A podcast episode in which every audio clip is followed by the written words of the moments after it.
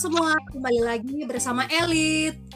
Edukasi dan literasi. Yeay! Wuh. Oke, jadi hari ini topik bahasanya mengenai literasi sastra. Nah, berhubung Kak Tiwi ini orangnya lagi ambil S2 uh, bahasa dan sastra, kita karena topik mengenai literasi sastra, jadi kita harus utak atik nih ini tentang literasi sastra ini yang gimana. Nah sebelum itu kenapa sih Kak Tiwi ambil jurusan bahasa dan sastra untuk S2-nya? Silakan Kak Tiwi. Oh langsung banget nih ya pertanyaan pertamanya nih. Oke, jadi karena pertanyaannya kenapa? Ini mau jawaban yang jujur atau yang sok jujur nih Kak Eli? sok jujur sama yang jujur deh Kak Tiwi. Oke, jadi kalau um, ya kalau jawaban yang ideal ya pasti bakalan dijawab uh, karena passion dan lain-lain. Tapi sejujurnya sih sobat-sobatku sekalian, uh, aku ngambil sastra itu karena terpaksa sebenarnya kak. Jadi dulu itu aku bener-bener nggak punya cita-cita untuk masuk di jurusan uh, bahasa Indonesia Terus karena kemudian ada beberapa momen di dalam hidup di mana aku emang harus merelakan cita-citaku. Jadi aku uh, memutuskan untuk kuliah di uh, bidang keguruan. Nah, terus aku penasaran kan kira-kira uh, mata pelajaran mana ya yang kayak santai gitu loh Kak di kelas, nggak perlu banyak uh, stres gurunya gitu ngajar. Nah, ternyata setelah aku perhatikan, ternyata guru bahasa Indonesia ku itu yang paling santai. Jadi kalau mau persiapan, kalau persiapan UN kan kak, biasa guru-guru matem tuh kayak, wah gila, tegang banget kan. Kayak siswa tuh di drilling soal-soal. Nah guru bahasa Indonesia tuh kok yang kayak masuk kelas cuman bilang ibu percaya kalian bakalan eh, lulus dengan nilai yang membanggakan gitu. Itulah jadilah saya mendaftar di jurusan pendidikan bahasa dan sastra Indonesia. Kira-kira seperti itu sih kak alasan yang paling real. Gitu. Oke baik, jadi ini alasan yang uh, kurang jujur atau sedikit kurang jujur, jadi karena terpaksa. Kalau alasan jujurnya karena uh, dalam tanda kutip bahasa Indonesia lebih gampang gitu ya ceritanya dibandingkan dengan mat mata pelajaran yang lain, contoh kayak yeah. matematika, fisika, biologi, kimia ya, gitu. Ya, nah lanjut nih Kak Tiwi. Uh, Ya, gimana Kak Tiwi? Sorry, sorry. Kalau menurutku ya, aku tuh kena zong gitu loh.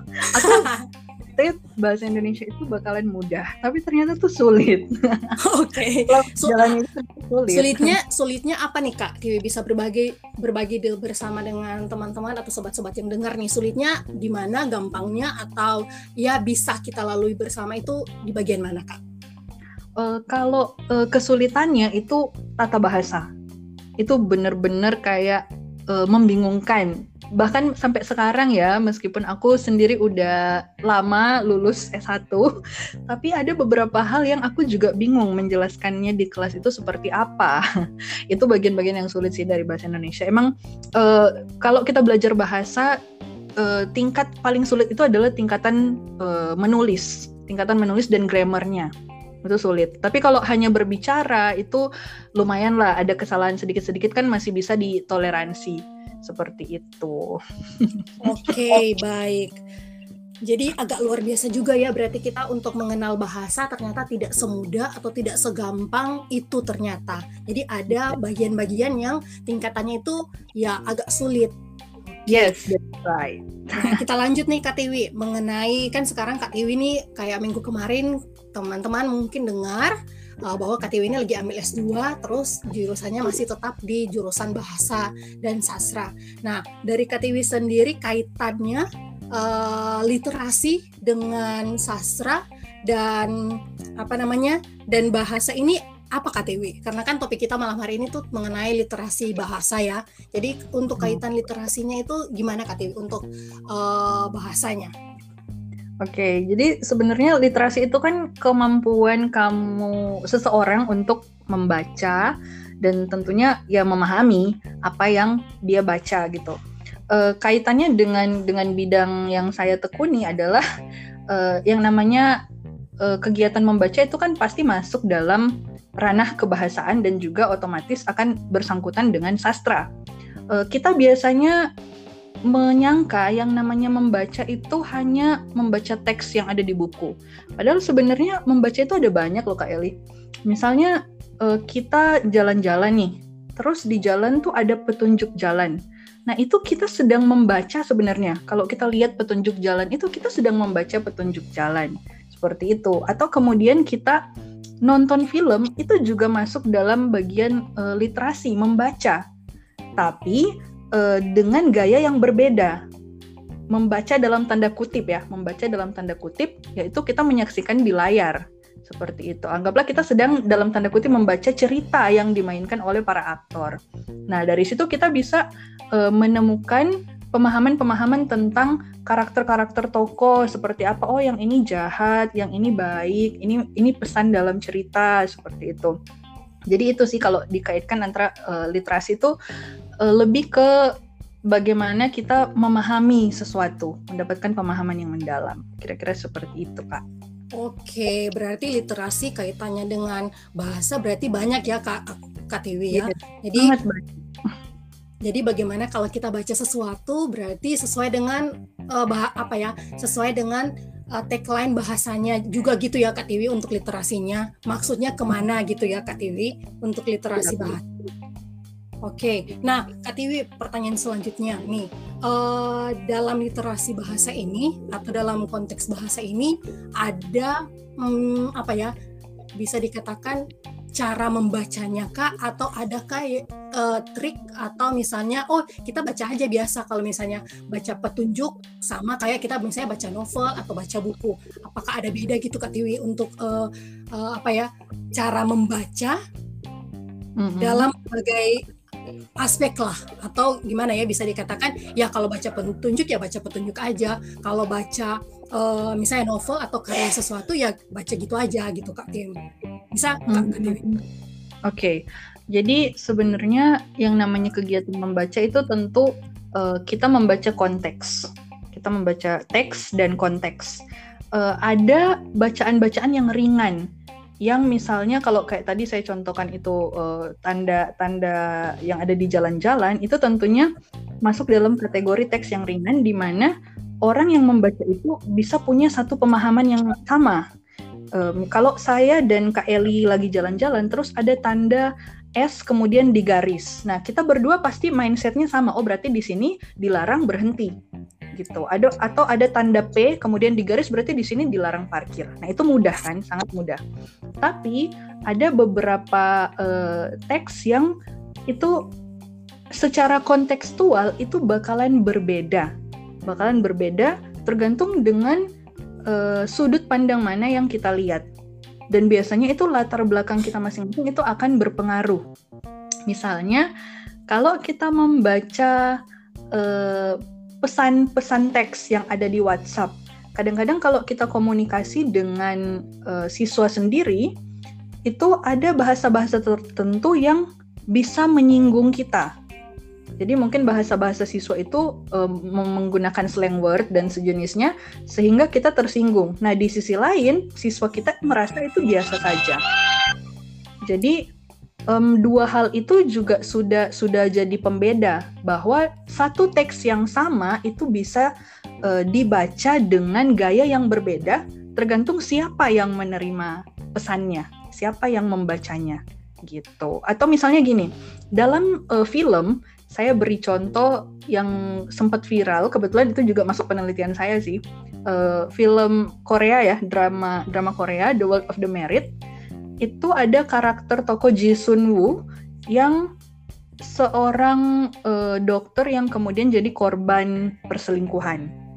Nah, ada cukup banyak orang yang uh, dalam tanda petik membaca karakter ini kemudian mereka menjadi supporternya Dr. Ji menjadi supporternya Dr. Ji dan merasa oh Dr. Ji ini adalah korban.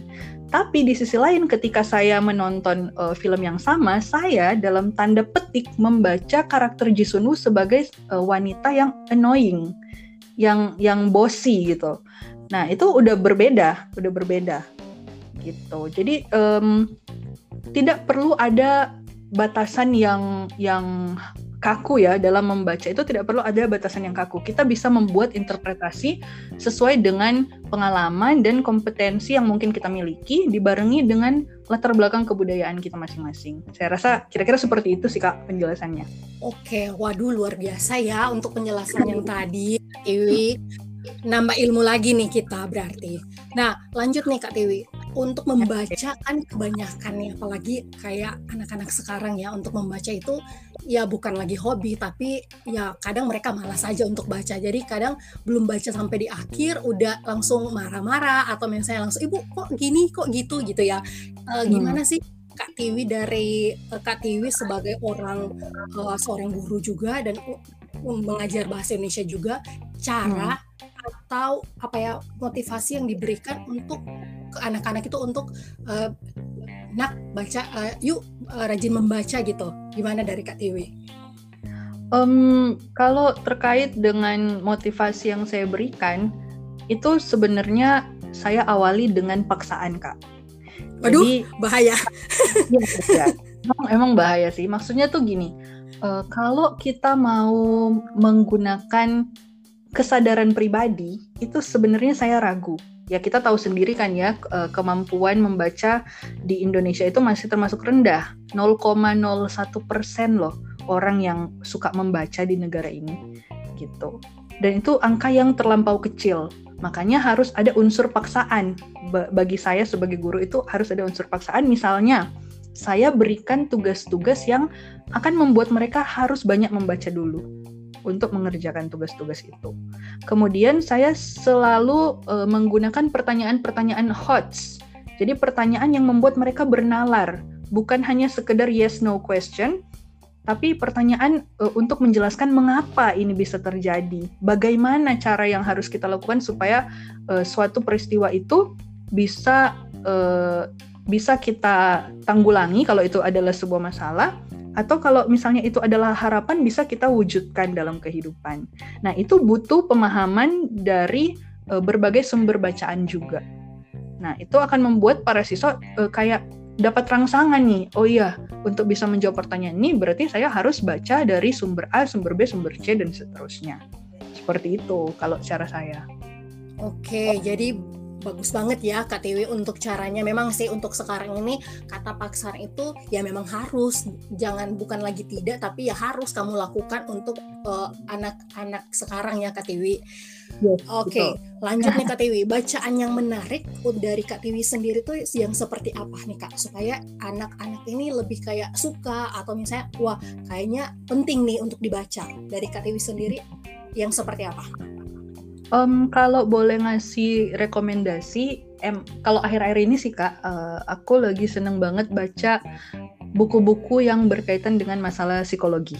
Jadi kayak buku-buku motivasi gitu. Dan uh, kayaknya rata-rata anak muda itu butuh banget uh, literasi yang seperti ini. Karena tingkat stres kita itu luar biasa ya, apalagi sejak pandemi ini kayak meningkat drastis tingkat stres dari anak-anak terutama dalam kegiatan belajar gitu.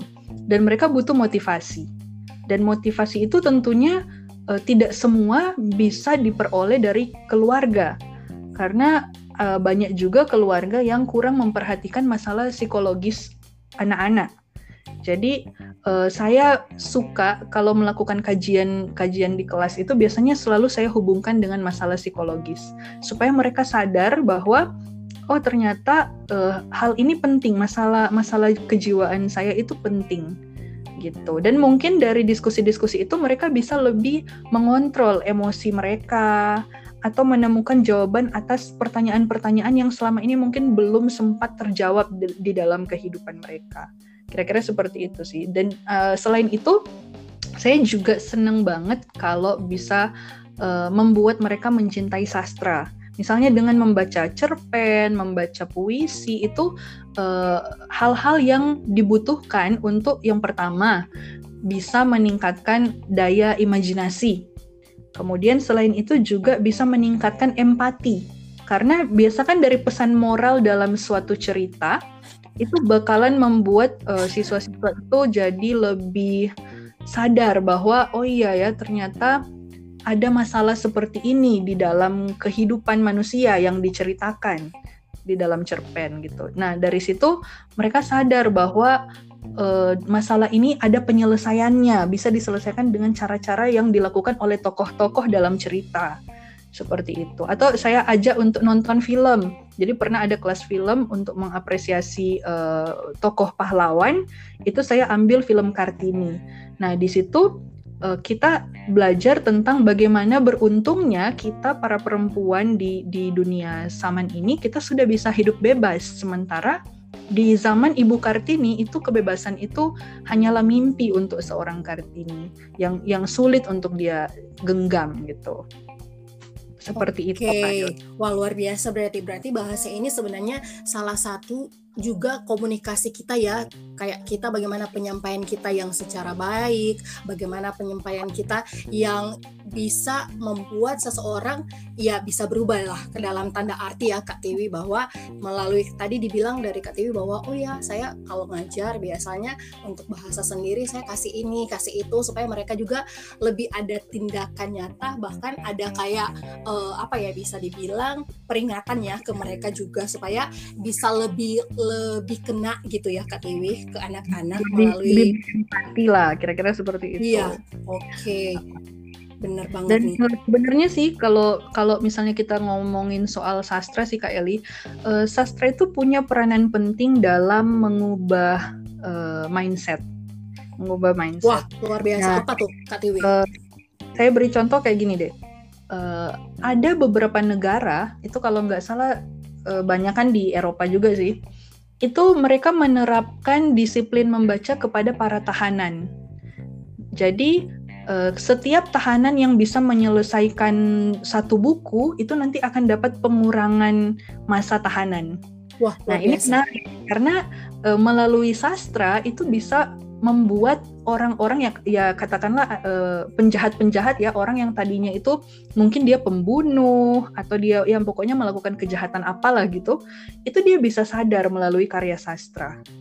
Gitu. Dia sadar bahwa apa yang dia lakukan itu kemudian adalah sesuatu yang salah yang merugikan orang lain. Nah gitu. Itu serunya sih dari dari sastra kita bisa uh, membuat psikologis seorang penjahat itu menjadi lebih tenang dan bisa kembali ke jalan yang benar gitu. Wah luar biasa Kak Tiwi.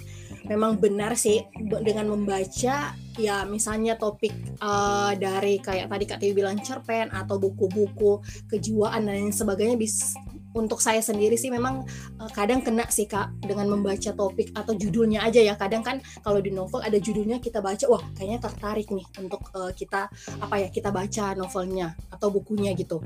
Luar biasa sih berarti ini saya juga baru tahu ternyata ada ya maksudnya di negara di bagian Eropa ternyata dengan membaca ini ya bisa menambah atau bisa mengurangi lah atau ya ada plus minusnya ya kak untuk uh, seorang napi gitu. Luar biasa sih kak saya baru tahu juga sebenarnya. Lanjut nih Kak Tiwi.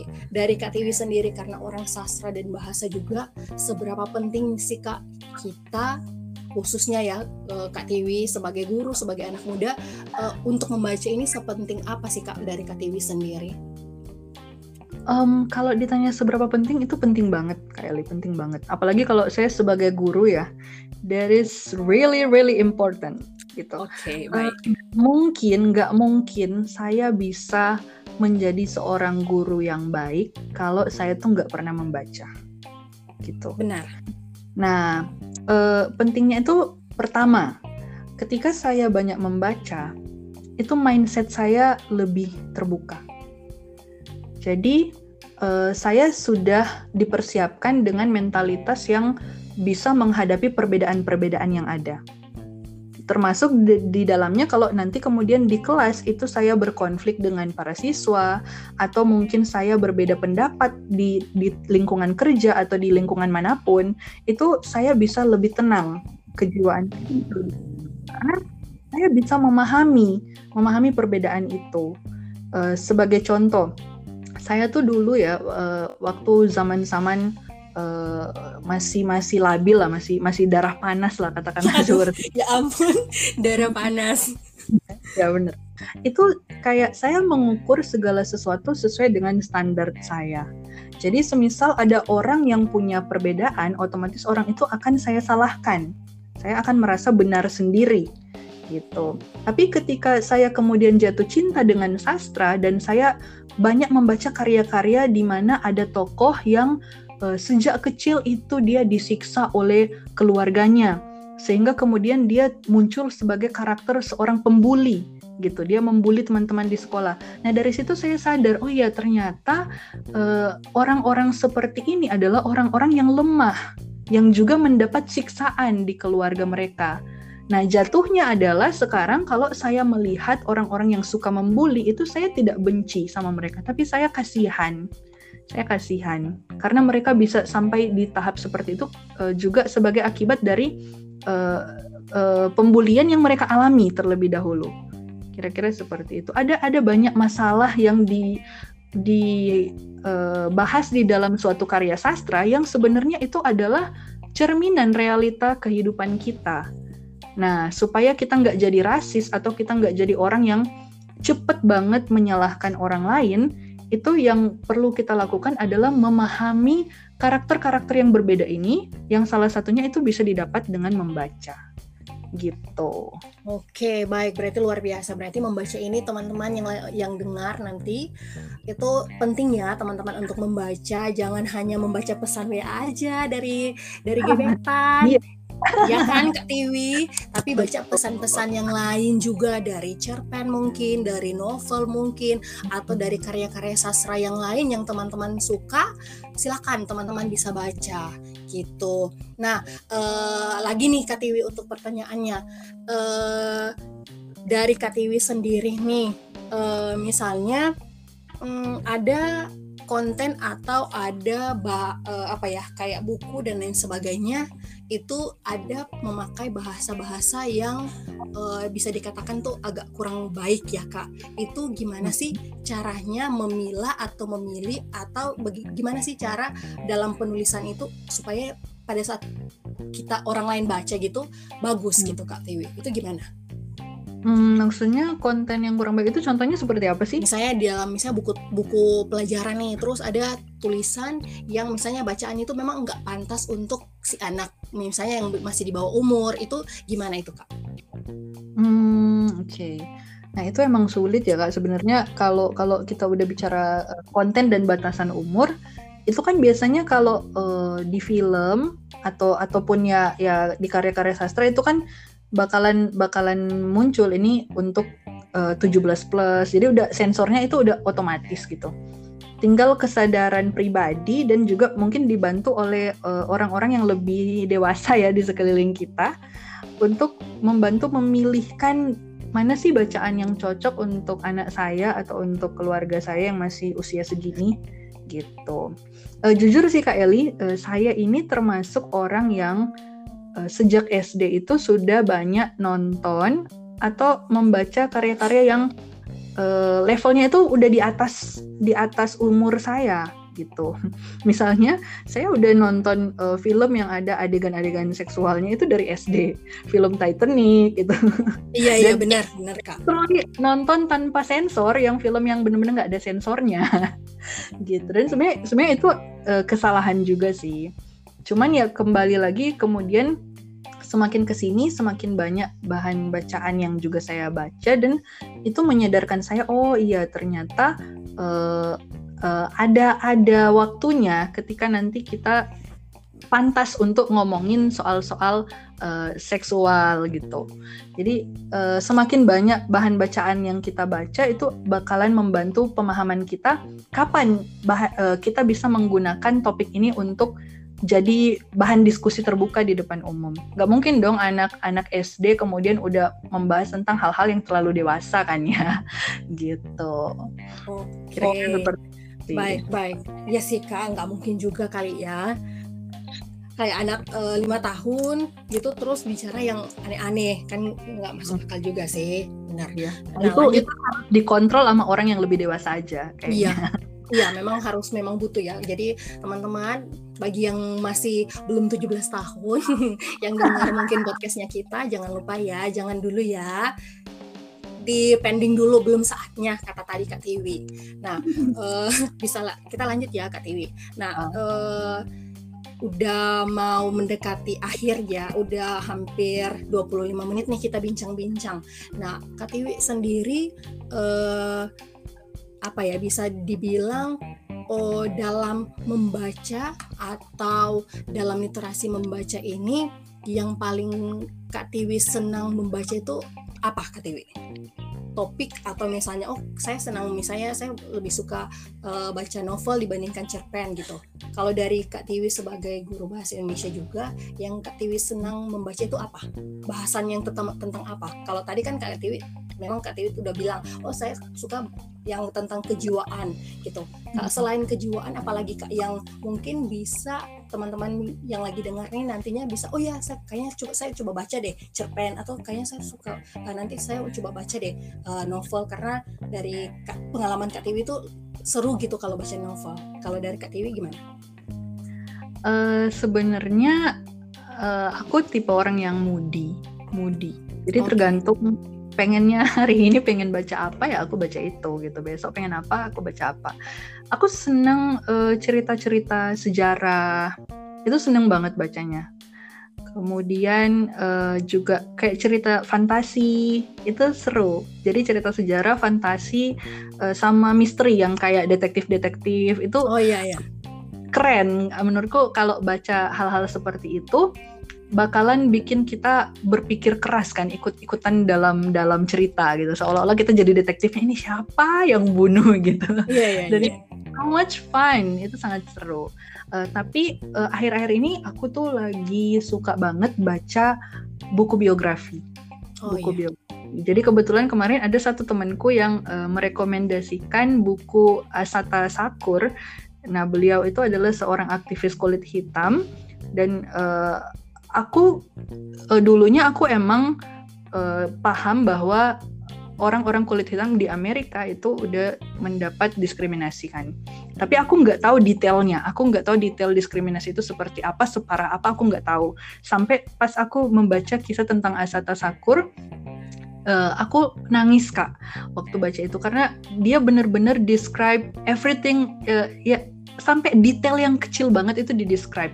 Gimana gimana proses dia bertumbuh dari kecil sampai besar uh, kemudian dia didiskriminasi uh, lewat verbal sampai mau diperkosa kemudian dia disiksa secara fisik oleh aparat yang harusnya menegakkan hukum. Nah itu didis uh, dideskripsikan secara sangat detail. Dan itu bikin aku paham bahwa separah itu diskriminasi yang terjadi di sana. Gitu. Dan itu seru banget sih. Aku mungkin rekomendasiku untuk uh, adik-adik yang pengen baca coba baca-baca tentang biografi-biografi. Terutama kalau autobiografi ya. Kalau autobiografi itu kan ditulis langsung sama orang yang mengalami peristiwa itu. Jadi benar-benar kita tuh kayak masuk di dalam kehidupannya dia. Dan itu keren banget keren banget kalau bisa dibaca oleh uh, teman-teman semua. Gitu kak. Wah luar biasa nih kak ini uh, kalau boleh tanya nih ya Kak Tiwi, ini bukunya uh, online. Kalau online bisa kirimkan ke saya juga ya kali ya.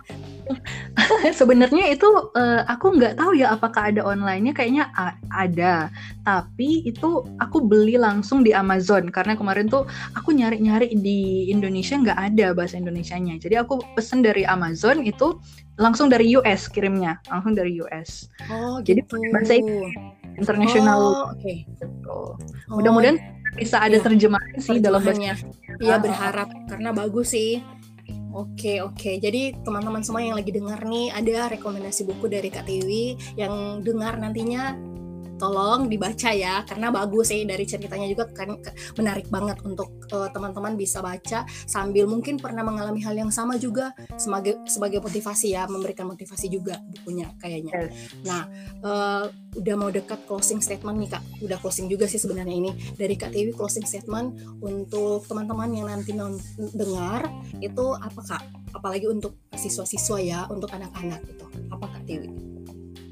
Um, kalau dari aku sendiri, aku berharap uh, teman-teman semuanya yang ya entah kalian itu adalah seorang pelajar atau sudah tamat dari studi, uh, tolong jangan pernah berhenti membaca dan belajar. gitu. Jangan pernah berhenti karena belajar itu adalah kegiatan sepanjang hayat dan itu bisa dicapai lewat rajin membaca. Dengan membaca, aku percaya uh, kita bisa membuat dunia ini menjadi lebih baik karena kita bakalan punya pemahaman-pemahaman yang lebih luas sehingga nggak cepat untuk uh, terpicu dengan adanya eh, provokator-provokator di luar sana yang seneng banget memecah belah masyarakat gitu. Jadi banyakin baca, banyakin baca. Dan tolong uh, bahan bacaan yang dibaca itu juga diperhatikan ya kualitasnya, uh, sumbernya itu jelas siapa yang nulis, kemudian based on data atau enggak, itu juga perlu diperhatikan di era digital ini. Karena banyak juga yang kayak sembarangan aja baca, mereka nggak tahu ini sumbernya dari mana, percaya langsung percaya dari satu sumber gitu. Jadi tolong uh, cross check lagi kalau misalnya ada bacaan-bacaan yang berhubungan dengan uh, suatu fenomena atau suatu problema di dalam masyarakat itu tolong di cross check lagi dari banyak sumber biar kalian bisa menentukan oh iya ternyata uh, yang benar itu yang A bukan pernyataan B gitu. Oke, baik luar biasa sekali setuju sama KTW untuk closing statementnya teman-teman semua yang dengar jadi tolong ya rajin membaca lagi dan bacaannya tolong yang jelas dan juga yang sesuai dengan fakta yang ada. Gitu ya Kak yeah. Tiwi. Terima kasih banget. nih Kak Tiwi udah berbagi pengalamannya, udah kasih motivasi untuk semuanya yang nanti dengar uh, podcast kita Elit Edukasi dan Literasi nih. Terima kasih sekali lagi Kak Tiwi. Yuk, sama-sama Kak Eli. Oke, okay, baik kalau begitu. Jadi teman-teman semuanya kita akhiri ya untuk podcast kita hari ini. Uh, semoga podcast kita kali ini mengenai literasi membaca itu bisa memberikan dampak yang positif untuk teman-teman semua yang dengar.